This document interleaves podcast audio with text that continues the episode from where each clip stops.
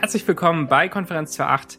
Heute in der ersten Juniwoche 2014, Folge 82, nicht 28. Und heute ist nicht Gegenteilstag. Ich bin nicht Max und der andere ist nicht Daniel. Hallo. Was?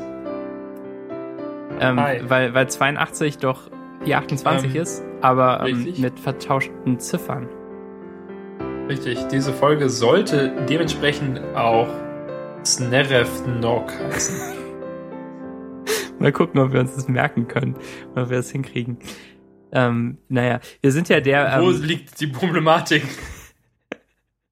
Wir sind ja der... Ich kann das jetzt aufschreiben. Ja, schreib's doch mal auf.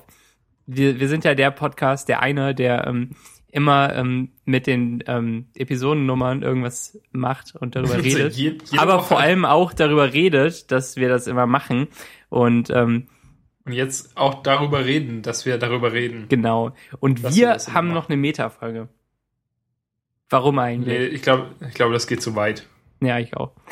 Wo wir gerade von Meta sprechen, Max, was ist eigentlich wie ist der Mate-Zustand in deinem Kühlschrank? Ach so. Darüber hast du dich vorhin beschwert, aber ich kam gar nicht so richtig dazu, dir zu antworten, weil ich es egal fand. Und aber sag doch mal.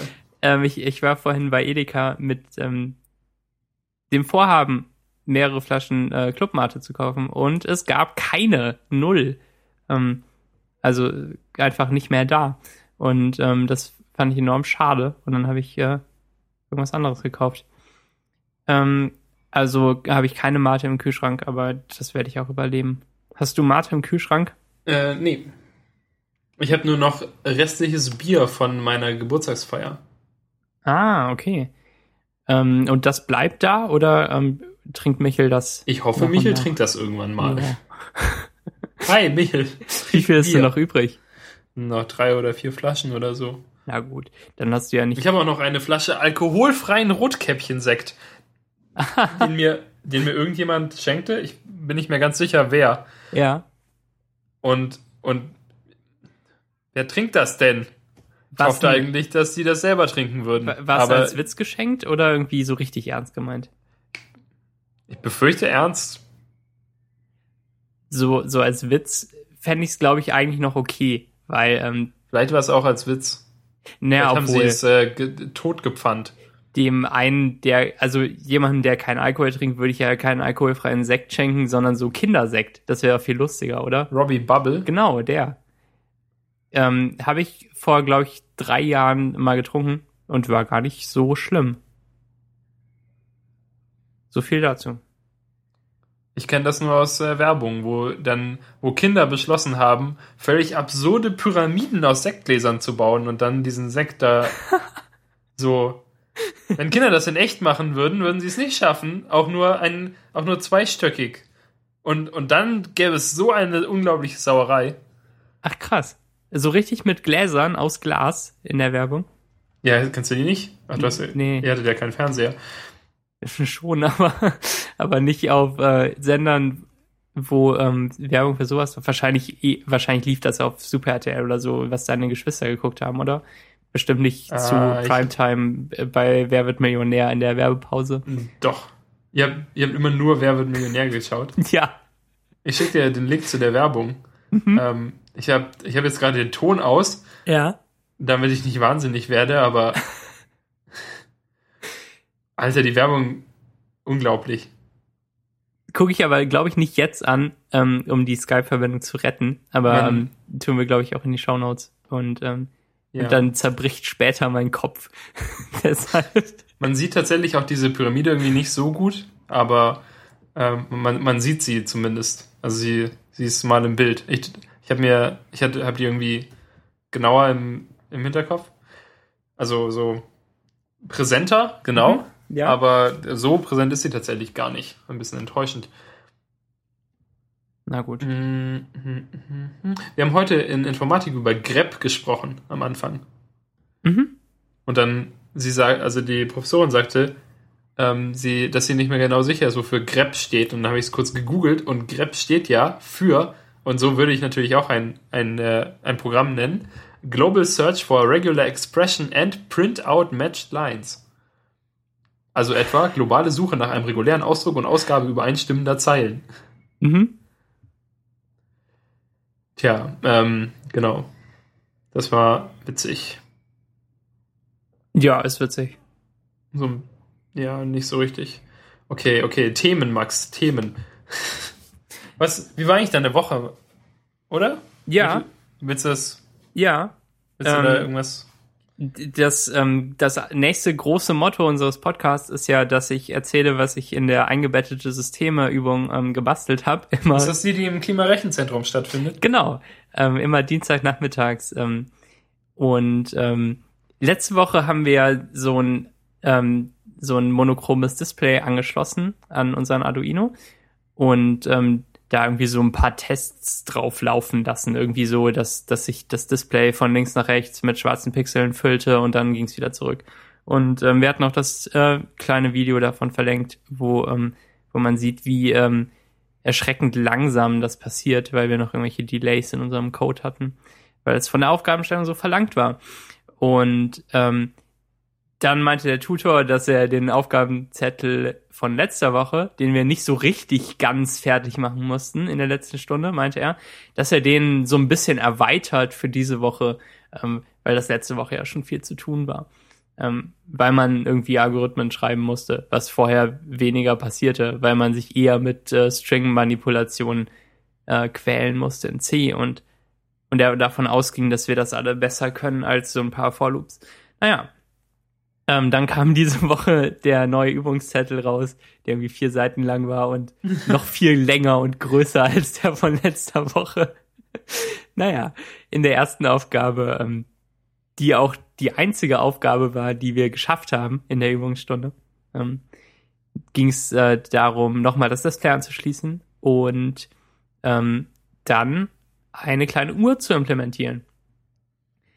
Und zwar so eine Digitaluhr mit Stunden, Minuten, Sekunden, die man auf dem Display anzeigt. Und so ein einzelnes Zeichen konnten wir schon anzeigen auf dem Display.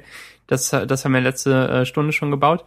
Und dieses Mal sollten wir dann halt so ein paar mehr Zeichen anzeigen und die Uhr machen und das eben nicht mit einem Delay lösen in dem Loop, das vom Arduino immer wieder abgespielt wird. Also so ein Arduino-Programm hat 2 Funktionen per Pflicht drin.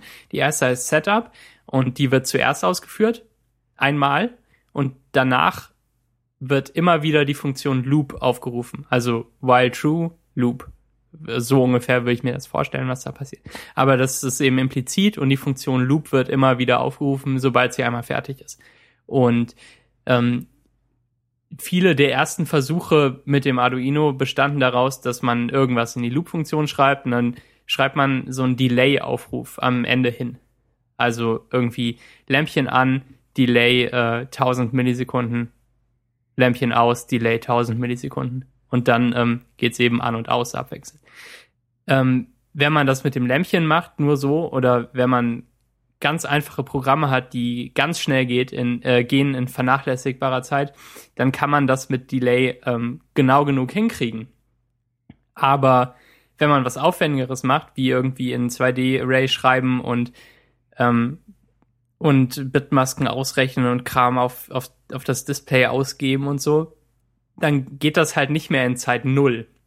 Also man kann nicht sagen Delay 1000 und dann immer den Zeiger um 1, die Uhrzeit um 1 erhöhen. Da wird es halt schnell ungenau. Und deshalb, wie stark ist da die Abweichung? Wir haben es nicht gemessen, aber der Arduino läuft mit 84 Megahertz. Und das ist gar nicht so viel. Also viele Sachen dauern einfach lang. Und so ein Vorloop, mein MacBook geht gerade schlafen, aber die Aufnahme läuft noch. Sehr gut. So ein For-Loop, was über die Zeilen und Spalten von dem Display iteriert, also irgendwie 48 Zeilen, 84 Spalten und dann für jedes, für jede Ausführung davon noch irgendwie was irgendwie auch von irgendeiner anderen Zahl abhängig. Ich weiß jetzt nicht genau, was das war. Das ist ja irgendwie O von N hoch 3 schon. da die Komplexitätsklasse. Und so ein Loop dauert halt wirklich meinetwegen 100 Millisekunden. Und das ist ziemlich viel. Und man muss raten. Und das wollten wir nicht in dem Fall.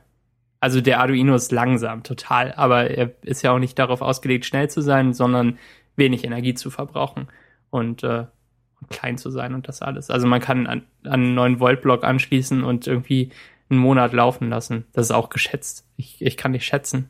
Disclaimer. Hast du das mit einem Arduino abgemessen? Ja. Jedenfalls haben wir dann diesmal nicht Delay benutzt, sondern einen Timer auf dem ARM-Chip, auf dem Arduino drauf, weil Prozessoren haben Timer. Einfach so, die man quasi geschenkt bekommt, wenn man abgefahrenes Zeug in irgendwelche Register schreibt und sich dafür registriert. Und dann gibt es ein Register, wo man reinschreibt, welche Stellen von dem Timer so einen Funktionsaufruf auslösen sollen. Und zwar wollen wir, dass er, wenn er einmal hochgezählt hat bis 84 Millionen, weil er auf 84 Megahertz läuft, also dann ist eine Sekunde vergangen nach 84 Millionen Takten. Und wir wollten, dass er dann den Funktionsaufruf zum Timer inkrementieren, also Uhrzeit inkrementieren aufruft und nicht irgendwie noch zwischendurch oder während der dann wieder runterzählt oder was.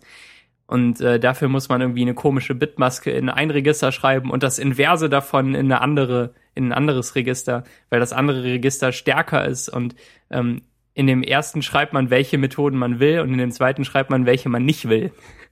Und so Kram gibt's auf Prozessoren, was so schön wegabstrahiert ist für uns mit unseren High-Level-Programmiersprachen. Und so dann schreibt man Kram in Register rein in C und fühlt sich zurückversetzt in eine andere Zeit. Aber dann, nach so 5, 6 Zeilen Code, die wir dann auch nicht mehr verstanden hatten, danach klappte das tatsächlich. Und wir haben dann diese Uhr gebaut. Und es war wieder großartig. Und wir sind einigermaßen in der Zeit durchgekommen. Aber halt nur mit der Hälfte des Zettels. Ne? Aber die anderen Gruppen... Ich glaube, das ist per Definition nicht in der Zeit durchgekommen. Ja. Naja, es war das Bestmögliche, was man erreichen konnte, glaube ich. Die anderen Gruppen saßen noch viel länger dran und haben auch nur die Aufgabe geschafft. Dann nächste Woche schließen wir irgendwie einen SD-Kartenleser an und machen irgendwas mit Dateien, die da drauf sind. Das wird immer absurder alles und eigentlich wollten wir doch nur Lämpchen zum Blinken bringen. Aber eingebettete Systeme, Arduino. Vielleicht wünsche ich mir so einen Teil zum Geburtstag und mache dann nie was damit. Ja, aber die sind doch billig, oder? Ja, also irgendwie 20 Euro für so ein Teil und dann braucht man halt noch irgendwie Steckbrett, Kabel, also so diese lustigen Drähte, die man da einsteckt und halt Zubehör zum Spielen, Lämpchen, Motörchen, so Kram. Also ich glaube, man investiert irgendwie so 40, 50 Euro und dann hat man alles, was man braucht, für immer. Und halt noch einen 9-Volt-Block für die ersten 20 Jahre Strom. Genau. Naja. Aber die Möglichkeiten sind ja fast unbeschränkt. Fast. Vor allem, wenn man sich jetzt so auskennt wie du. Genau. Und wenn man ein bisschen programmieren kann. Und das kann man ja eigentlich. Wie war denn deine Woche, Daniel? Also ich kann ja nur High-Level-Programmiersprachen und Java. Das ist fast das gleiche wie C. Man gewöhnt sich dran. Ich glaube, Java ist nur so ein Rebranding, oder? So wie die Markenware und die Aldi-Version. Ja, stimmt. Kommt aus der gleichen Fabrik. Irgendwie ein bisschen Objektorientierung rausgenommen und anders gelabelt. Ja. Oh cool. Gott, wir reden über Programmiersprachen. Und halt auch noch falsch. Ja. Auch gut. Mhm. Ja, Max, meine Woche. Momentan sind die Wochen so ein Brei und wandern vorbei. Mein Wochenende war ganz, ganz komisch. Ich hatte ja ein langes Wochenende, weil Donnerstag war ja Feiertag und Freitag beschloss ich dann zu Hause zu bleiben. Und Samstag und Sonntag war ja dann auch noch Wochenende und dann ja, 4 Tage max. Das ist eigentlich viel zu lang. Vor allem, wenn man nicht so richtig was zu tun hat. Ich war Samstag noch bei Ikea und habe dann so um 10 bin ich losgegangen und dann war ich so gegen 13 Uhr wieder zu Hause, glaube ich. 13 Uhr, ne, wahrscheinlich eher 14 Uhr. Und dann wartete ich, dass die... ich glaube, ich war schon 13 Uhr wieder zu Hause. Und so ab 14 Uhr sollten die Leute kommen mit der Lieferung. Und dann baute ich das auf. Und abends kam noch ein Kommilitone vorbei und wir schauten eine Serie durch, die aus 6 Folgen bestand. Also 6 20-Minuten BBC-Folgen, beziehungsweise Channel 4. Ja, genau. Und was, eigentlich wollte ich noch irgendwas Wochenende.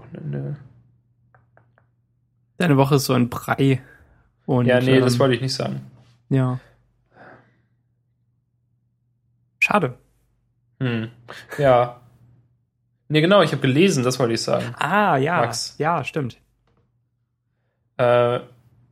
Erstmal, letzte Woche sprachen wir über Lesen und es hat niemand gesagt, dass es ihm gut gefallen hat, aber es hat sich auch niemand beschwert. Von dem her sehe ich ja kein Problem damit, das weiterzuführen. Das ist ein deutliches Signal, dass wir es weiterführen sollen. Richtig. Im Gegensatz zu über Musik sprechen, wo sich Leute übereingekommen sind, dass wir das nicht tun sollten. Bücher sind scheinbar okay. Ja, ich habe, seit wir das letzte Mal gesprochen haben, 4 Bücher gelesen und war irgendwie nicht so angetan von keinem. Als erstes las ich You Are Not So Smart von David McRaney. Das ist dieses Buch, über das auch Merlin mehrmals gesprochen hat, in dem so Sachen erklärt sind über das Gehirn und wie Leute denken. Genau, und Bias und so. Ja, wie genau, das auf Bias, Deutsch heißt. Ja, egal. Ja, das ist halt so pseudopsychologisch und nicht so richtig deep, wie man es sich eigentlich vielleicht wünschen würde, sondern das ist halt das ist eigentlich relativ egal und relativ seicht auch. Also man würde jetzt, der genaue Titel ist ja David McRaney, You Are Not So Smart, Why Your Memory is Mostly Fiction, Why You Have Too Many Friends on Facebook and 46 Other Ways You're Deluding Yourself. Aber in Wirklichkeit, also das ist grundsätzlich akkurat, aber irgendwie zu reißerisch. Das hätte vielleicht schon ein Dead Giveaway sein sollen. Und irgendwie ist mir aber auch nichts davon wirklich im Gedächtnis geblieben. Dann so als so wirklich tolle Fakten. Bis auf 1. Max, Fun Fact, Achtung. Pepsi hat mal, um herauszufinden, ob es wirklich besser ist als Cola oder nicht, Gläser, also so Probanden Gläser gegeben und in dem einen war Pepsi und in dem anderen war halt Cola, also Coca-Cola. Und die Probanden sollten dann sagen, welches Glas ihnen besser gefällt. Und um noch irgendwie irgendwas aus unbekannten Gründen haben die Pepsi-Leute sich dazu entschieden, auf das Glas mit Pepsi ein M und auf das Glas mit Cola ein Q zu schreiben. Und zahlreiche Leute sagten, dass ihnen, sagten in diesem Test, dass ihnen Pepsi besser schmecken würde. Und dann hat Pepsi das so reißerisch verkündet und dann hat Coca-Cola diesen Test wiederholt. Und zwar, dass in beiden Gläsern Coca-Cola ist. Und weiterhin hat sich der Großteil der Menschen für das Glas mit dem M darauf entschieden. Weil, turns out, den Leuten ist der Geschmack egal, aber sie mögen einfach den Buchstaben M lieber als den Buchstaben Q. Das ist ja großartig. Da musste ich tatsächlich laut lachen, als ich an diese Stelle kam. Aber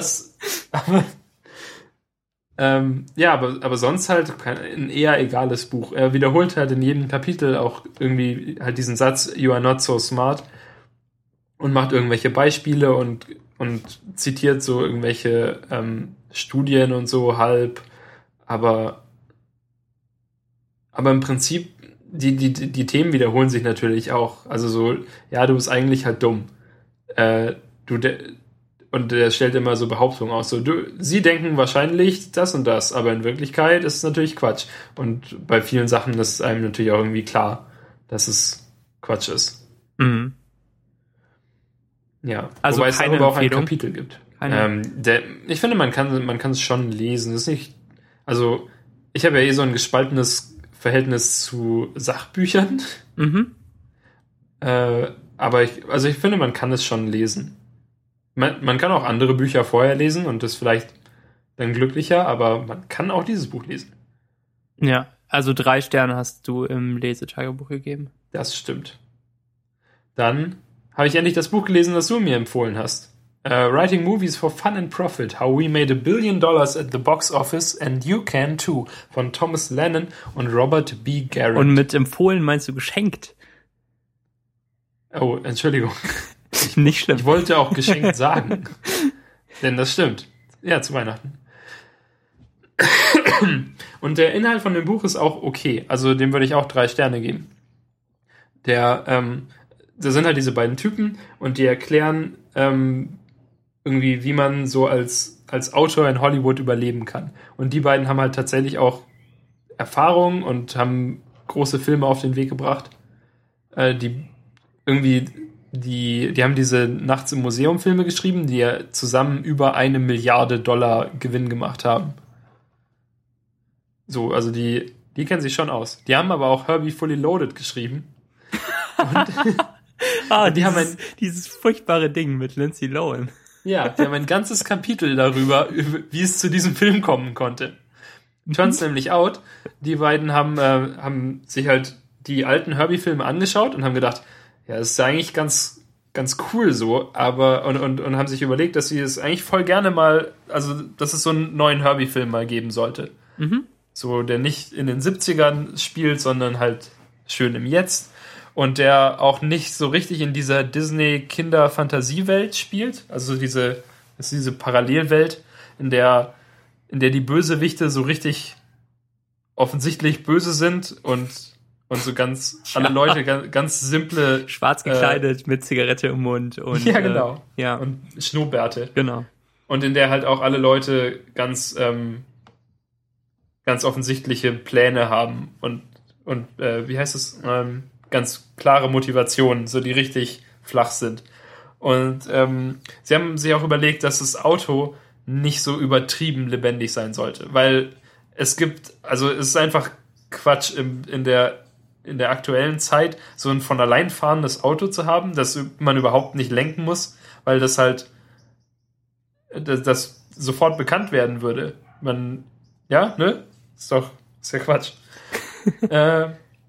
Ja, also haben sie halt das der Präsidentin von diesem Studio vorgeschlagen und haben gesagt, ja, wir haben hier diese Idee und so können wir uns das vorstellen. Und dann hat die gesagt, hervorragend, macht das so. Die haben das mit Disney alles abgeklärt oder irgendwie, ja. Und Gesundheit. Danke. Dann ging das soweit los.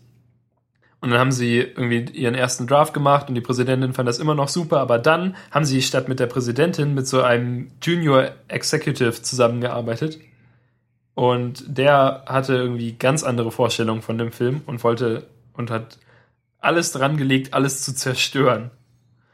Der hat irgendwie vorgeschlagen, dass Herbie an einer Stelle lächeln sollte und dabei sich so seine Stoßstange so verbiegt, um so ein Lächeln darzustellen. Und so. Jedenfalls hat dann, nachdem sie dann furchtbare Änderungen an dem Skript machen mussten, gegen ihren Willen, hat die Präsidentin das nochmal gesehen und hat die erstmal gefeuert. Und bis der Film dann tatsächlich rauskam, haben noch weitere 24 Autoren an diesem Skript gearbeitet, die dann alle nach und nach wieder entlassen wurden, weil das Skript immer schlechter wurde. Oh Gott. Ja, und ja, genau, Lindsay Lohan, ne? Wird in diesem Buch irgendwie mehrmals erwähnt, in allen möglichen Kapiteln. Und da wird immer so getan, als ob sie schon lange tot wäre und in irgendeinem verrückten Unfall ums Leben gekommen wäre. Und dann steht da immer ein Sternchen dran und unten am unteren Rand der Seite steht dann, zum Zeitpunkt dieses Druckes ist Lindsay Lohan tatsächlich noch am Leben. Das klingt eigentlich ganz lustig. Ja, das größte, also es war auch witzig und relativ gut zu lesen, aber der Grund, warum es nicht sehr gut zu lesen war, ist einfach das Layout des Buches und das Design. Wer auch immer dieses Buch gestaltet hat, gehört mehrfach eingesperrt in einen kalten Raum. Wer auch immer dieses Buch in Paint oder PowerPoint gestaltet hat, unglaublich. Also, ich weiß nicht, warum genau das niemand verhindert hat, aber sehr viele Worte sind einfach in Großbuchstaben geschrieben oder ganze Sätze, wohl die so besonders excited klingen sollten. Und dann gibt es noch die Auszeichnungsmöglichkeit kursiv, fett, fett und kursiv, unterstrichen, fett und unterstrichen und in Großbuchstaben. Und überhaupt, ich habe, glaube ich, noch nie ein Buch gesehen, in dem Sachen unterstrichen waren. In meinem 21-jährigen Leben bis jetzt. Nee, das gibt's auch nicht in Büchern. Ernsthaft? Nee, das macht einfach niemand. Ja. Ja, krass. Also, ich meine, seitdem es kursiven Text gibt, muss man doch echt nichts mehr unterstreichen. Und kursiven Text gibt es halt schon seit immer. Ja, auf Schreibmaschinen gab's den halt nicht. Und das war schon ein bisschen anstrengender, sowas zu machen. Da habe ich unterstreichen verstehen können. Also nicht, dass ich in dieser Zeit gelebt hätte, aber tatsächlich gibt es kursiven Text schon seit immer. Du darfst auch nicht vergessen, dass tatsächlich wenige Bücher mit Schreibmaschinen gesetzt wurden. Ja, klar. Von Mönchen im Himalaya abgetippt auf Schreibmaschinen. Großartig. Ja, also das finde ich auch schockierend und enttäuschend, weil ich natürlich keinen Blick ins Buch geworfen habe, nachdem ich das irgendwo gelesen habe, dass das toll sein soll und mir gleich dachte, dass ich das doch dir schenke, also, weil du großartiger, weil du ja Screenplays auch schreibst, ne? Richtig. Und so eine Fernsehsendung hast und naja. Aber es war doch schon einigermaßen ein nettes, passendes Geschenk, oder? Ja, auf jeden Fall.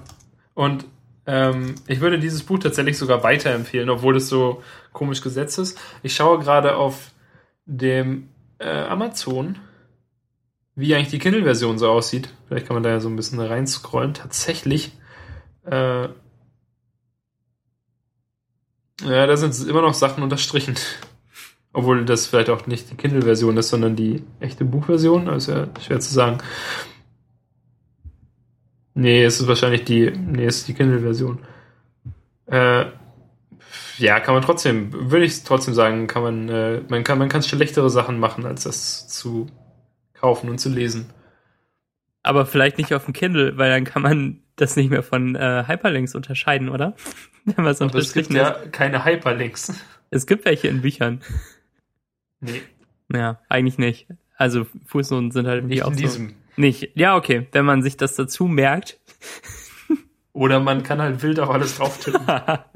Ja, oder mit seinem lustigen Kindle 4, so heißt der, ne? Den ich habe. Ich weiß es nicht mehr. Ja. Wie heißt denn dieses Pfeiltasten-Ding? Das D-Pad. Das D-Pad, genau. Schön auf dem D-Pad die Links alle einzeln anvisieren und dann passiert halt nichts. Naja. Ja, also kann man es schon lesen. Ich habe danach noch schlechtere Bücher gelesen. Wurde es immer schlechter eigentlich? Warte, sagen wir so, ich habe schon schlechtere Bücher gelesen. 2 davon direkt danach. Ich weiß nicht. Ich glaube, die waren... Also You Are Not So Smart und Writing Movies for Fun and Profit sind gleichwertig ungefähr. Aber okay. Gehen natürlich in eine andere Richtung. Also You Are Not So Smart soll auch so ein bisschen witzig sein, aber natürlich nicht so witzig. Mhm. Danach las ich versehentlich Bobby Henderson, das Evangelium des fliegenden Spaghetti-Monsters, das mir Michel geschenkt hat, weil Michel ja gerne Bücher verschenkt, die er bereits gelesen hat, damit er sie nicht besitzen muss. Michel fand das Buch ja hervorragend. Er hat es auch ins Lesetagebuch eingetragen mit 5 Sternen. Und ich habe... Oh. davor zurückgeschreckt, Sterne zu vergeben, weil ich glaube, dieses Buch qualifiziert gar nicht wirklich als etwas, das man bewerten kann. Es ist halt einfach, es sind so 230 Seiten absoluter Blödsinn. Und dann ist das Buch vorbei. Ja. Es ist halt ein Satirebuch gegen diese Diskussion, die in den USA aufkam, wegen Geschichts- und wegen Biologieunterricht vor allem in Highschools, dass da halt nicht nur die Evolutionstheorie, sondern auch die Kreationismus. Auch das Kreationismus unterrichtet werden sollte. Und daraus spielt das Buch an vielen Stellen an. Und also spielt nicht nur drauf an, sondern sagt es auch tatsächlich aktiv und macht sich drüber lustig, dass es diese Diskussion überhaupt gibt. Und sagt dann eben, dass wenn man sagt, dass es keine absoluten Beweise für die Evolution gibt und keine absoluten Beweise für Kreationismus, dass man dann auch das fliegende Spaghetti-Monster die Welt erschaffen hat, unterrichten müsste, weil es dafür auch keine absoluten Beweise gibt. Ja, und dann steht da halt noch sonst Quatsch drin und ich habe schon wieder alles vergessen. Also dieses Buch muss man nicht lesen. Da kann man kann einfach so weiterleben, ohne dieses Buch gelesen zu haben. Das glaube ich auch. Aber ich glaube irgendwie, ist das Buch denn wirklich als Buch gedacht, sodass man sich das kauft und liest? Weil ich glaube nämlich nicht. Es ist als Quatsch gedacht, der auf irgendeinem Level wichtig ist, in Anführungszeichen. Weil er halt diese Debatte ins Absurde geführt hat. Und weil das dringend nötig war. Und dann hat der Typ halt dieses Buch da runtergeschrieben und sich absurden Scheiß ausgedacht. Und so ist es doch gemeint, oder? Und nicht, dass man das wirklich lesen soll. Ich weiß es nicht so ganz. Also ich habe es natürlich nicht gelesen. Du meinst nur, die Existenz des Buches ist eigentlich wichtig? Ja. Also es ist okay, dass es es gibt, aber es ist kein Buch. Wichtig finde ich es auch nicht, aber es ist okay, dass es es gibt, genau. Würdest du es unterschreiben? Ich weiß nicht. Ich glaube, es ist schon dafür gedacht, dass man es liest. Es ist ein Buch. Mhm. Aber du hast wahrscheinlich auch recht. Also, dass es vor allem geschrieben wurde, um diese Diskussion, die Bobby Henderson da führen wollte, so ein bisschen Backbone noch zu geben. Ja. Und das irgendwie noch realer zu machen. Mhm. Aber ich glaube, dass er das auch mit dem Ziel geschrieben hat, dass das schon jemand kauft und liest. Ja, okay. Also ich rate natürlich nur, weil ich null Sätze aus diesem Buch kenne. Ich finde halt, dass ich diese Grundidee, dass es ja witzig wäre, dass man das auch unterrichten muss dann, dass ich die halt schon vor dem Ende der 230 Seiten abnutzt. Ja, okay. Das kann ich mir gut vorstellen. Und dann ist es halt... Dann ist nur noch Quatsch, der darauf aufgehäuft wird und ja, genau. Und zu aber halt nicht führt. Mal so, also nicht so richtig guter Quatsch, sondern halt nur so blöder Quatsch. Ja, aber dieses Buch ist tatsächlich immer noch besser als das Buch, das ich danach las. Und zwar kaufte ich mir vor Ewigkeiten, also letztes Jahr, irgendwann vor ziemlich genau einem Jahr, von John Hodgman The Areas of My Expertise. Und zwar ist das ein Buch, das mir vor allem wegen dem Cover auffiel, wobei man ja Bücher nicht nach dem Fotografen machen, die Fotos, nicht das Stativ. Das Cover ist nämlich über und über bedruckt mit ganz kleinem Text in immer kleineren Kästen, die alle auf sich verweisen und irgendwelche Fußnoten haben und das sind dann wieder Fußnoten und sowas und da steht halt wirklich sehr, sehr viel Text auf diesem Cover, der darauf hinweist, was alles in diesem Buch drin steht und was man nicht vergessen darf und irgendwelche Bewertungen, die Leute dazu abgegeben haben und so Testimonials von dem Buch und irgendwie Fotos von haarigen Lobstern und das fand ich eigentlich ganz witzig und das Cover ist tatsächlich witzig, aber glaube ich auch das Witzigste an dem Buch. Was ein bisschen schade ist. Mhm. Das Buch selbst zieht sich ganz schön, obwohl es auch nur so 250 Seiten sind. Aber das ist halt... Moment, ich hole das kurz aus dem Regal.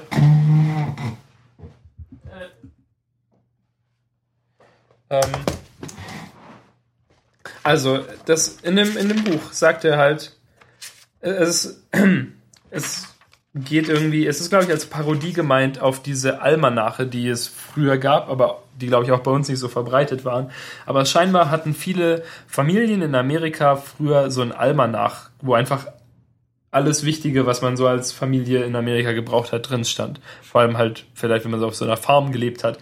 Und dann stand halt irgendwie drin, wie man einen Brief schreiben kann und wie man 20 Hausmittel gegen Hühneraugen und sowas. Mhm. Und darum schrieb John Hodgman dieses Buch, ich denke als Parodie darauf, und irgendwie sagt er halt, das ist so das ganze Wissen des Universums kompiliert in ein Buch und alles, was man wissen muss. Aber tatsächlich stellt sich heraus, ist dieses Buch einfach nur voll von Unsinn und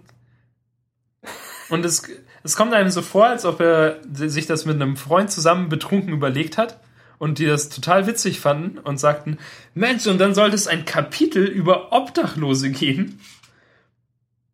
Und zwar tatsächlich irgendwie 30 Seiten lang. Und dann, das wäre ja total cool, aber dann haben sie es halt wirklich gemacht. Dann hat er wirklich 30 Seiten über Hobos geschrieben. Und das Buch ist halt komplett erfunden. Das behauptet immer irgendwelche Sachen, die erfunden sind. Und ich kann das gar nicht in Worte fassen, weil sich das die ganze Zeit beim Lesen halt, ich glaube, das, was mich am meisten fertig gemacht hat, ist, dass sich das halt so komplett nach Zeitverschwendung angefühlt hat. Weil das führt ja zu nichts, weil es alles Quatsch ist und erfunden. Es gibt zum Beispiel ab Seite 112 700 Hobo-Namen. Mhm, die stehen auch einfach online hier auf ehobo.com. Und das sind einfach 700 Hobo-Namen, so wie Chrysler LeBaron, The Fishing Physician, Persuasive Frederick. Es gibt auch irgendwo...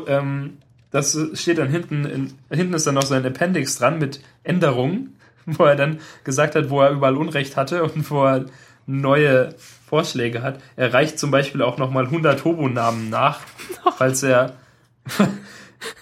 ab Seite 242 reicht er nochmal 100 nach, weil er gesagt hat, falls davor sagt er, da sind irgendwie 4 oder 5 dabei, wo Leute gesagt haben, das sind ja gar keine echten Hobo-Namen. Und dann hat er gesagt, falls da jetzt noch mehr dabei sein sollte, sind hier nochmal 100. Nur für den Fall. Zum Beispiel war da auch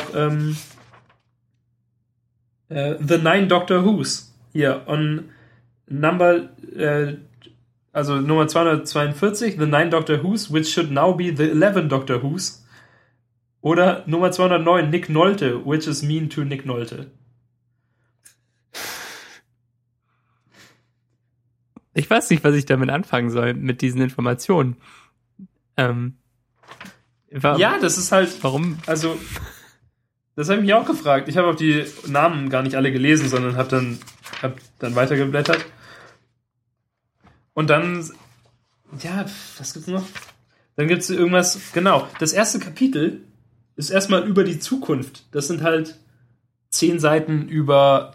Und Tabellen, dazugehörige Tabellen über Omen und was Omen bedeuten und dann Omen für Seefahrer, weil ja Seefahrer auf längere Sicht auf die Zukunft gewappnet sein müssen. Darum haben die andere Omen. Und dann, und ich hatte das Gefühl, dass mir da oft einfach der Witz auch nicht klar wurde.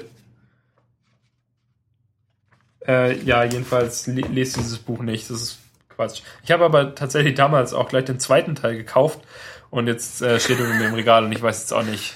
Weil irgendwie will ich den ja doch lesen, aber irgendwie auch nicht. Also irgendwie überhaupt nicht. Max, furchtbar. Nee, weiß ich auch nicht. Das finde ich schade. Aber 4 Bücher in einer Woche, wow. Ja, aber ich habe das Gefühl, dass mich schlechte Bücher noch mehr zum Lesen bringen als gute Bücher. Ich lese jetzt gerade The Princess Bride, was ein gutes Buch ist. Und ich lese es halt so in der Bahn. Aber diese Woche ist auch wieder viel los. Jedenfalls hatte ich bei The Areas of My Expertise eher das Gefühl, dass ich es jetzt schnell fertig kriegen will. Und habe jede freie Minute darin gelesen, in der Hoffnung, es möglichst schnell hinter mich zu bringen. Ich habe diesen Pomodoro-Timer benutzt. Den gibt es im App Store. Und auch, das ist ja auch so ein echtes Gerät zum Anfassen. Mhm. Ja, damit kann man halt so seine Zeit timeboxen. Darüber sprachen wir, glaube ich, schon mal, aber in Verbindung mit einer anderen App. Jedenfalls der Pomodoro-Timer ist, glaube ich, cooler. Das funktioniert so, dass man kann irgendwie einstellen und standardmäßig ist so eingestellt, dass man 25 Minuten arbeitet und 5 Minuten Pause hat und dann irgendwie nach 4-mal Arbeiten sind es dann 15 Minuten Pause und dann halt wieder 25 und 5. Und das habe ich benutzt, um irgendwie letzte Woche dann diese ganzen Bücher zu lesen. Ich habe halt immer, also zumindest Writing Movies, Das Evangelium des Fliegenden Spaghetti Monsters und The Areas of My Expertise. Da habe ich immer 25 Minuten gearbeitet und dann die 5 Minuten dazwischen mir was zu trinken geholt und fertig gearbeitet und so, das, wo ich gerade dran war. Und dann habe ich 25 Minuten gelesen und dann wieder gearbeitet und so, immer abwechselnd. Was eigentlich ganz, ganz entspannt war. So habe ich irgendwie den ganzen Donnerstag und den halben Freitag rumbekommen, ohne dass ich mir wirklich überlegen musste, was ich tun sollte. So kriegt man ja auch, also dann macht man auch den ganzen Tag was und man fängt nicht irgendwie eine Pause an, die dann doch irgendwie 2 Stunden lang wird. Naja. Ja. Und zwei Jahre später wacht man auf und fragt sich, was eigentlich passiert ist. Genau. Das ist halt irgendwie so ein Lifehacker-Ding, oder? Also ich glaube, dadurch wurde das bekannt. Aber es klappt halt irgendwie tatsächlich. Also es hat bei mir zumindest wirklich gut geklappt. Und man muss halt auch fast nichts dafür machen. Man muss ja nur die App starten, auf losdrücken und dann klingelt es immer, wenn man irgendwas anderes machen soll. Ja. Genug gearbeitet, Daniel. Lies ein Buch. Ring. Genug gelesen. Arbeite wieder. Das war tatsächlich... Es nimmt einem halt auch den kognitiven Ballast ab, selber darüber nachdenken zu müssen, was man jetzt macht. Sondern man weiß, wenn es klingelt, arbeite ich und wenn es nochmal klingelt, dann lese ich wieder. Und dann muss man sich da gar keine Gedanken machen. Ja, das stimmt. Das stimmt. Und auf dem Mac ist es auch, glaube ich, cooler als mit dieser Uhr, weil die Uhr soll ziemlich schlecht verarbeitet sein und immer auseinanderfallen. Die Original-Pomodoro-Uhr. Ich meine, es gibt ja auch ein Buch darüber von dem Typen, der sich das ausgedacht hat. Wie kann er denn ein Buch lang The Pomodoro-Technik, ich weiß gerade nicht, wie viele Seiten das sind und ich finde es wahrscheinlich auch nicht schnell raus, aber ich frage mich, wie das ein ganzes Buch füllen kann. Das ist mir ein Rätsel. Also man soll ja irgendwie sich vorher schon genau überlegen, was man macht in der Zeit. Und dann das vorbereiten. Und es ist doch Quatsch, oder?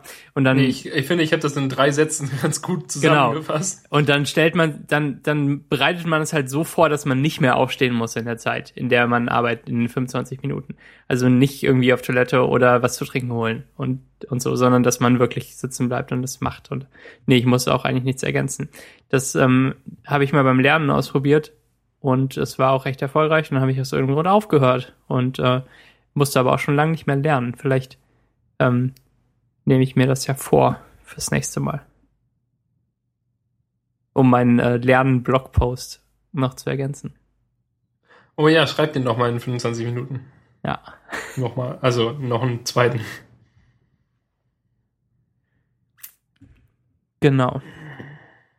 Was ich gelesen habe letzte Woche ist Paper Towns von John Green. Hallo. Letzte Woche waren wir, Paper Towns, John Green, ich hatte das, An Abundance of Catherines hatte ich fertig gelesen, glaube ich, zum Zeitpunkt des letzten Podcasts, weiß ich nicht mehr ganz genau, das fand ich ganz gut und, jetzt habe ich in Paper Towns aber auf jeden Fall mein Lieblingsbuch von ihm gefunden, aber ich glaube auch mein overall, ganz komplett Lieblingsbuch, so. Das hat mich nämlich ziemlich beeindruckt und ab der ersten Seite war ich da voll drin und das hat mir ziemlich gut gefallen. Aber ich weiß nicht, in welcher Form wir noch darüber reden wollen. in Form eines spanischen Gesangs. Hast du den spanischen Gesang? Später. Also es ist halt dieses Buch von John Green, das eine Buch, das er mehrmals geschrieben hat. Immer so ein bisschen anders. Und es ist das eine, mit dem ich mich am besten identifizieren kann. Weil es gibt halt immer diese nerdigen Teenager, die nicht... Die Gang halt, ja. Die sind nicht das Zentrum, also die sind nicht beliebt und so, sondern sie sind halt nerdig. Und sie sind intelligent und... Ich finde, alle Bücher von John Green, da nehmen sich die Figuren das so raus und man selbst nimmt sich das auch raus, dass man halt so ein bisschen über den anderen steht. Und da so, also wir sind halt schon die Intelligenten und was wir cool finden. Diese Kinder sind wir. Und für solche Leute schreibt er Bücher, so blöd das klingt, weiß ich auch, aber für solche Leute schreibt er Bücher und so sind die Figuren auch da drin und das hat er jetzt mehrmals gemacht und dieses Mal ist niemand an Krebs gestorben und es wurden keine Streiche gespielt. Und niemand hat 19 Mädchen mit dem gleichen Namen gedatet, sondern es war halt dieser nerdige Typ, der eigentlich schüchtern ist, aber dann doch frech so ein bisschen und wenn er so auftaut und dann Grammatik korrigiert, weil es ihm halt irgendwie wichtig ist und weil er es so macht und weil er damit nicht aufhören kann. Und dieser Typ sind wir ja auch alle so ein bisschen, mehr oder weniger. Ich mehr, du auch.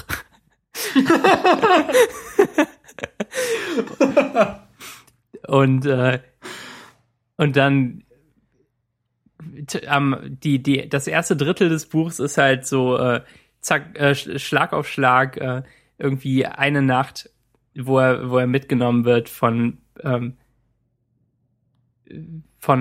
Margot, die da halt auch ist und in die er verliebt ist, und dann wird er aus seiner Welt so rausgerissen und ich glaube, ich will es nicht spoilern, aber das war toll. Auf jeden Fall die Konferenz 2.8 Leseempfehlung der Woche. Ja, mindestens.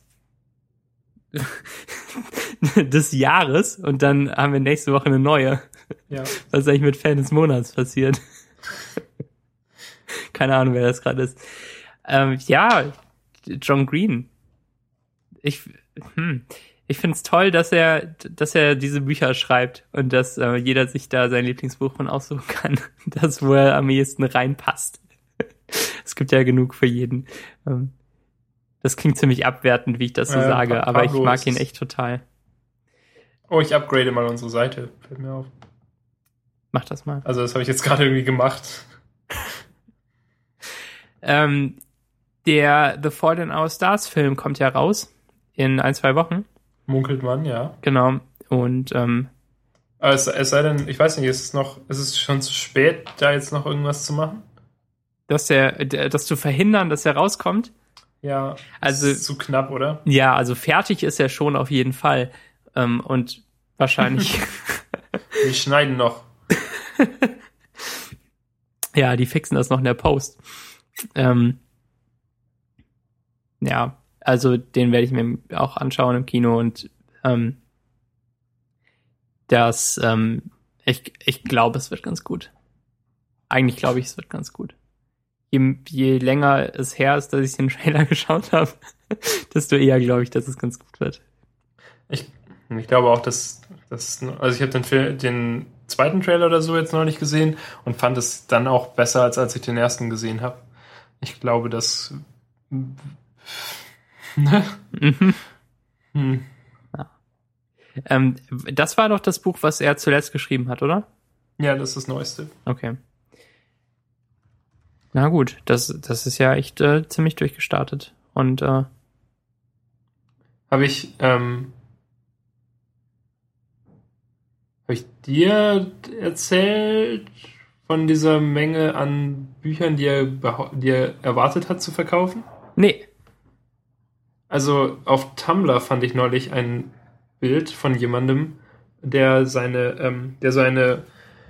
eine signierte Erstauflage von The Fault in Our Stars gefunden hat in so einer Bücherei oder so. Ja. Und John Green hat das wiedergefunden. Also das auf Tumblr gefunden, dieses Foto, und hat dann noch was dazu geschrieben und gesagt, dass er an dem Tag, dass da seine Hand wohl ganz schön wehgetan hat, weil er so, weil seine Unterschrift so komisch aussieht und das J irgendwie falsch ist. Ja. Und dann hat irgendjemand anderes noch dazu, oder er selbst, ich bin nicht mehr ganz sicher, jedenfalls ausgerechnet, wie hoch, ich glaube, es war er selbst. Okay, warte, und erzähl doch mal irgendwas und ich gucke, ob ich diesen Post finde, bevor ich mich hier mehrmals um Kopf und Kragen rede. Erzähl mal irgendwas, das ist aber eine ganz fiese Überleitung. Das schneiden wir einfach raus. Ja. Jetzt einfach so Gemurmel und Gescrolle. Ich finde das gleich. Da ist es. Ha. Okay, es gibt ungefähr 5000 Stück davon. Also das war die erste Auflage. Die hat er komplett signiert. Und jetzt schreibt er, dass er diese ganzen Bücher unterschrieben hat und sich halt daran denken musste, dass wenn The Fault in Our Stars sich sogar doppelt so gut verkaufen würde wie seine bisherigen Bücher, würde 1/3 der Signaturen irgendwann zerstört werden, weil Bücher, die nicht verkauft werden, werden großteils halt zerstört und recycelt. Ja. Wow. Genau, und jemand anderes hat eben ausgerechnet, dass bei der Menge an Büchern, die bis jetzt verkauft wurden, nur 0,05% die signierte Erstauflage sind. Das heißt, dieses Buch hat tatsächlich ganz schön viele Exemplare verkauft. Ja, wow. Das war auch das Erste, was du von ihm gelesen hast, oder? Nee, ich habe zuerst Looking for Alaska gelesen. Ah, okay. Und du bist wahrscheinlich auch durch Tumblr und den ganzen Kram darauf gekommen, oder? Ja. Ich glaube, Svenja hat es sogar vor mir gelesen. Und weil sie über Tumblr drauf gekommen ist und fand es dann blöd. Kann man ja machen, ist halt falsch. Ja, Looking for Alaska war halt, was ist denn? So ist es im Lesetagebuch? Ja, das war das erste Buch, das sie ins Lesetagebuch eingetragen hat. 20. Januar 2013. Und ich habe es gelesen 27. Januar 2013, also direkt danach. Ja. Ja, und sie war ein bisschen enttäuscht von dem Buch. Und ich habe 3 Sterne gegeben. Aber vielleicht lese ich es nochmal und finde es dann besser. Sind ja nur 52 Seiten, das lese ich in 10 Minuten. Ja. Eigentlich sind die fast zu kurz für mich, die John Green Bücher. Ich finde, 250 Seiten ist eine sehr gute Menge an Seiten für mich. Das ist so ein Sweet Spot? Ja, weil ich die tatsächlich an einem Tag gut lesen kann.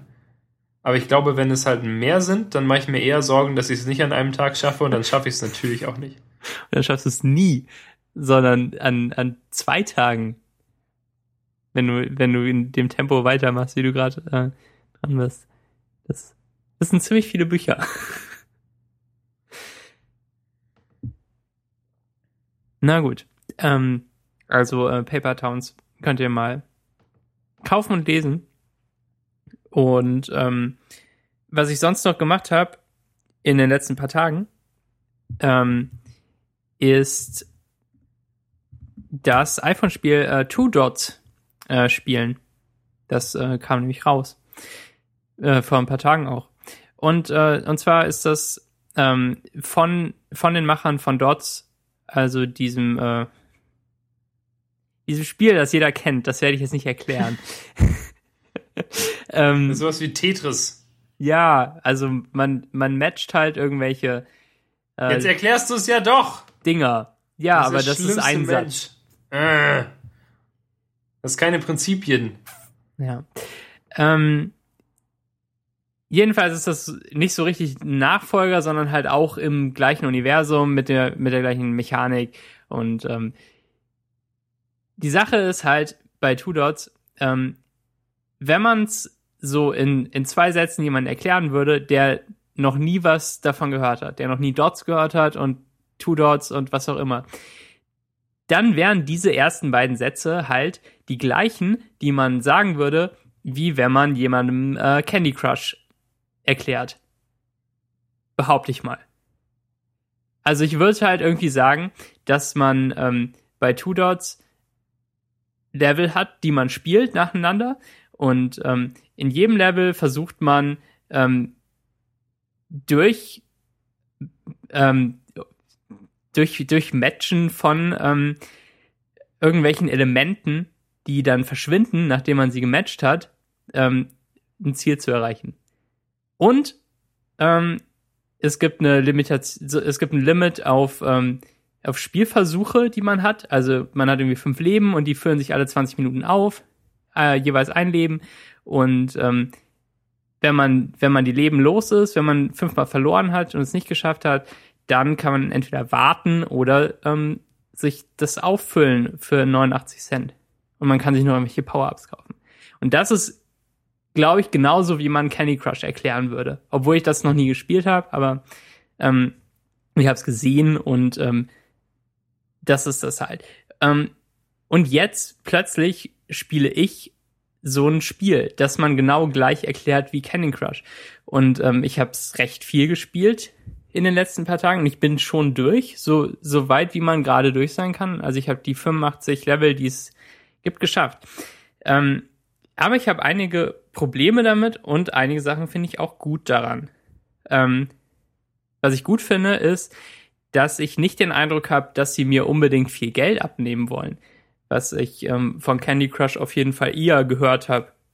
Und das klingt auch viel blöder und fühlt sich unsympathischer an, da und es sieht viel hässlicher aus. Also die Level in Two Dots sind, glaube ich, nicht darauf ausgelegt, dass man es gerade so nicht schafft und sich dann irgendwie noch zusätzliche Moves kauft. Auch man kann irgendwie auch für 89 Cent noch 5 Spielzüge mehr kaufen, um es dann vielleicht zu schaffen und das Ziel noch zu erreichen. Ich glaube, die Level sind relativ fair und nicht irgendwie darauf ausgelegt, dass man halt verliert. Und dieses Dots-Universum finde ich super sympathisch, weil Dots ja unglaublich minimalistisch war. Wahrscheinlich zu minimalistisch, um mich länger zu fesseln. Und es hatte erst nur diesen Einspielmodus, wo man in 60 Sekunden so viel erreichen muss, wie man schafft. Und dann kam der zweite dazu, wo man in 30 Zügen oder so viel erreichen muss, wie man schafft. Und diese beiden Spielmodi haben mich halt nicht gefesselt, weil es keinen Endlosmodus gab. Und dann kam wie ein Endlosmodus, der aber völlig egal war, weil es keine Punkte gab. Und die Endlosspiele, die mich sonst länger fesseln, also irgendwie Threes und Super Cratebox und so, die haben halt alle so einen richtig guten Endlosmodus, wo man dabei bleiben will und wo man sich mit Freunden vergleichen kann. So. Das hat bei Threes gefehlt und es war zu einfach und deshalb wanderte das bei mir in irgendeinen Ordner und ich habe es dann nicht mehr gespielt. Und bei Dots meine ich. Und jetzt kam Two Dots raus, wo ich wahrscheinlich schon gleich viel oder fast mehr Zeit mit verbracht habe als mit Dots. Also dieses Universum finde ich super und ich finde die Spielmechanik super. Aber die Level sind so völlig unbalanciert, dass ich dass da viel Spielspaß, glaube ich, drauf ging, den ich sonst hätte haben können. Und zwar, wenn man so ein Quadrat aus 4 Dots schafft, die man dann verbindet, dann verschwinden nicht nur das Quadrat, sondern auch alle gleichfarbigen Teile. Und viele Level sind so, dass wenn man das einmal schafft und dann kommen neue Teile nach, die dann eben nicht in der Farbe sind, die man gerade gematcht hat und die raus ist für diesen Spielzug, also kommen andersfarbige Teile rein, dann hat man meistens auch wieder die Chance, so ein Quadrat zu machen. Und dann ist eben die Farbe kurz raus. Und dann macht man so 4 Quadrate, nachdem man es einmal freigespielt hat, und dann ist der Level geschafft. Und so ging es mir bei den meisten Leveln. Ich habe selten mehr als 2 Versuche gebraucht. Irgendwie bei Level 47 oder so hing ich ein bisschen länger und dann die letzten beiden waren noch schwer. Und das ist total schade, dass ich das alles so schnell geschafft habe. Und ich glaube nicht, dass ich unglaublich gut darin bin. Also ich habe 0 Euro ausgegeben, keine neuen Leben gekauft und keine Power-Ups und so.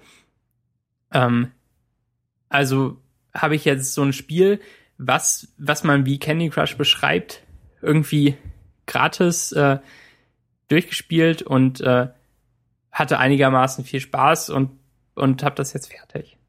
Das ist, was ich zu Two Dots loswerden wollte. Hast du noch was zu ergänzen, Daniel?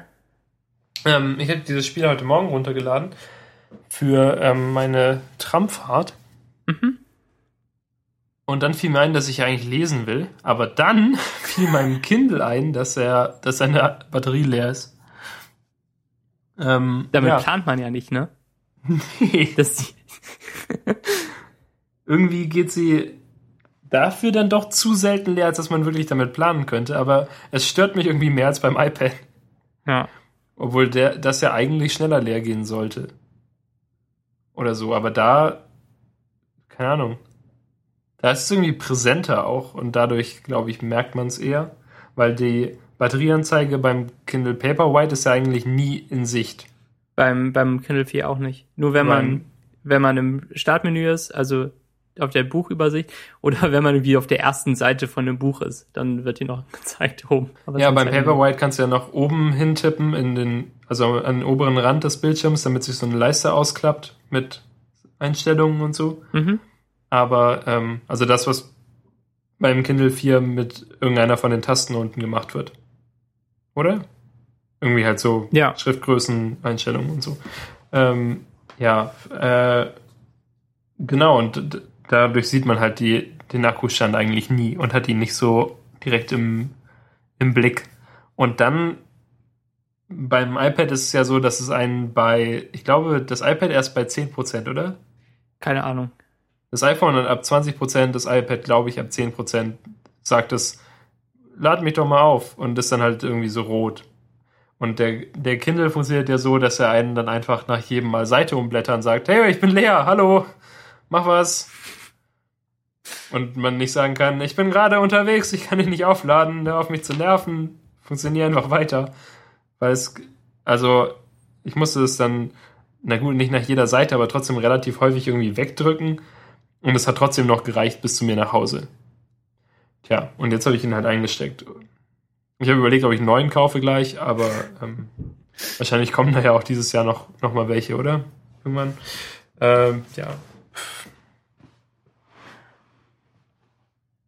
Ja, der lädt jetzt gerade jedenfalls. Sehr gut. Also hast du Two Dots gespielt in der Tram?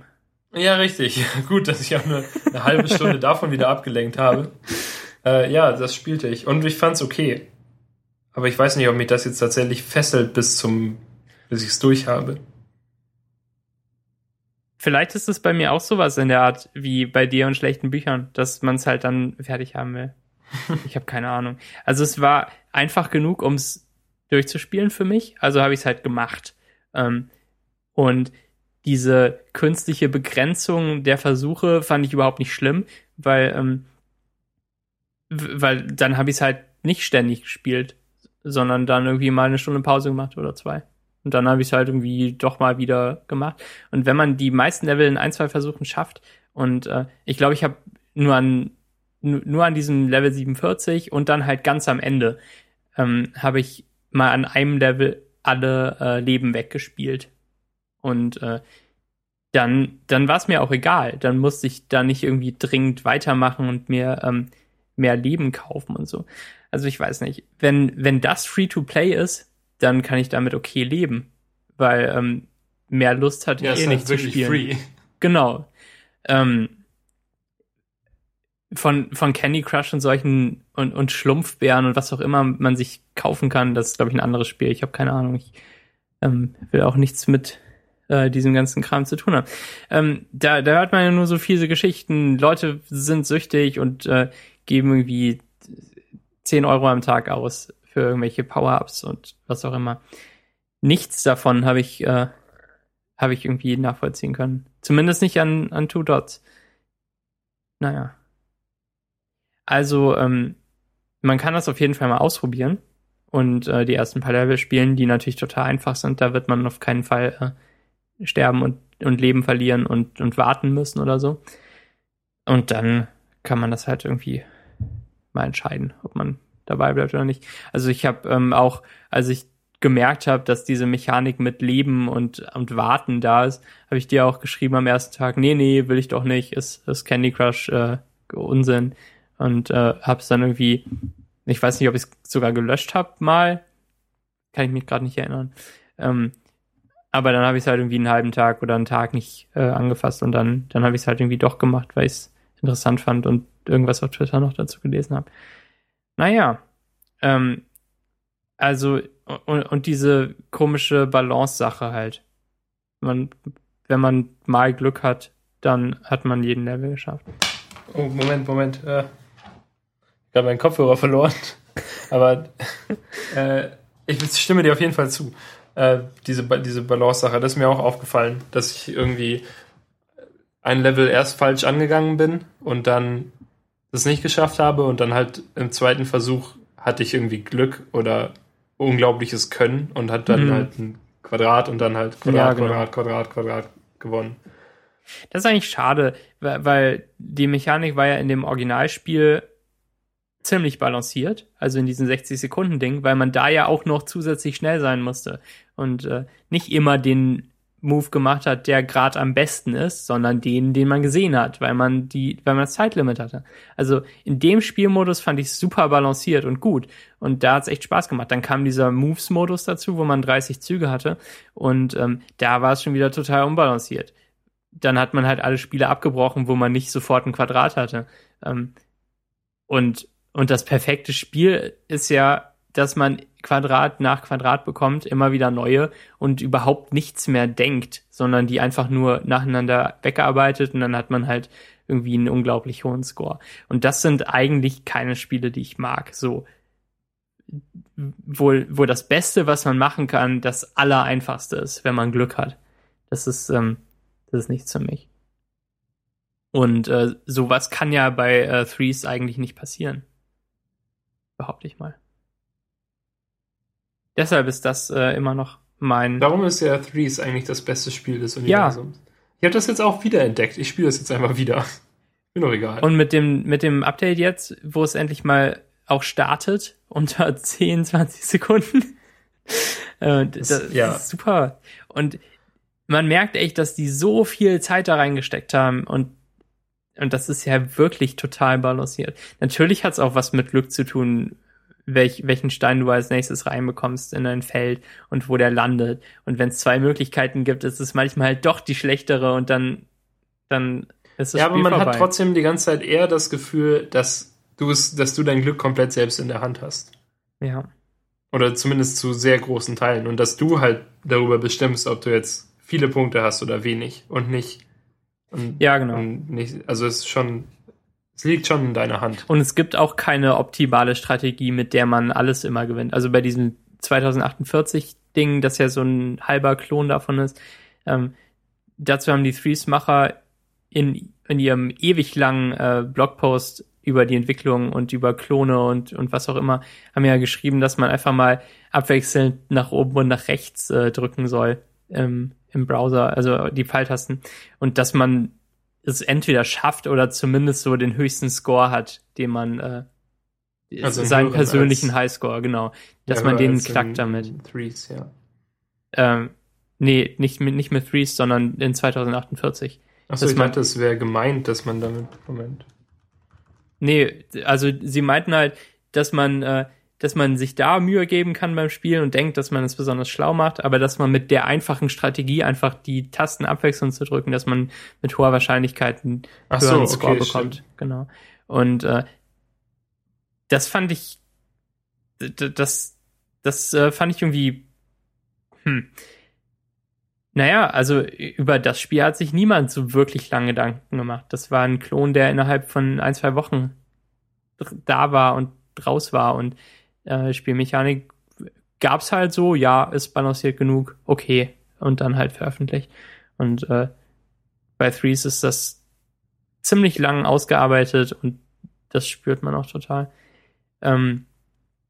Ich glaube, da ist mir aber diese Persönlichkeitssache inzwischen auch egal, also dass sie Teilchengesichter haben und reden. Also Ton habe ich ausgeschaltet in der App, weil es mir wenig nichts bringt und ich dabei Podcasts hören will oder Musik oder so. Und ich glaube, dass es auch mit irgendwie kleineren Steinen noch Spaß machen würde. Naja. Also von wegen Dots und minimalistisch und das sind ja wirklich einfach nur Kreise in Dots. Und in Two Dots kommen noch so ein paar Spezialsachen dazu mit Feuer und Ankern und Eis und das ist schon ganz nett alles. Und die Illustrationen sind auch völlig okay, aber nicht fesselnd oder so. Naja.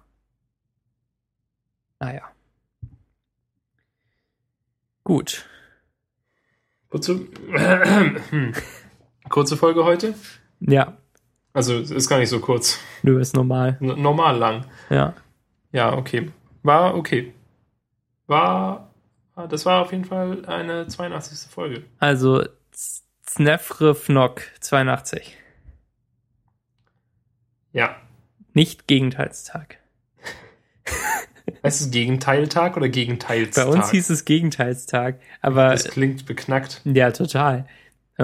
Das Beliebteste am Gegenteilstag war ja zu sagen, dass nicht Gegenteilstag ist, sodass niemand das wirklich genau wusste, ob jetzt Gegenteilstag ist. Möglicherweise, der Gegenteiltag ist ja auch kein jährlich wiederkommender Tag, oder? Nö, es war einfach irgendwann mal. Wenn irgendjemand, der in der Klasse beliebt ist, entscheidet, dass Gegenteilstag ist. Je öfter ich das mit dem S sage, desto bescheuerter klingt es, aber ich bin mir echt sicher, dass wir das früher so gesagt haben. Naja. Ja, toll. Folgt uns nicht bei Twitter. Ich bin @Daniel mit J und der andere und Daniel ist @MaxFriedrich und schreibt uns E-Mails und bei iMessage. aber bloß nicht auf Twitter folgen. Nee, ist nicht so lustig. Dann bis nächste Woche, ne? Doch, Max, das war sehr lustig. Hallo!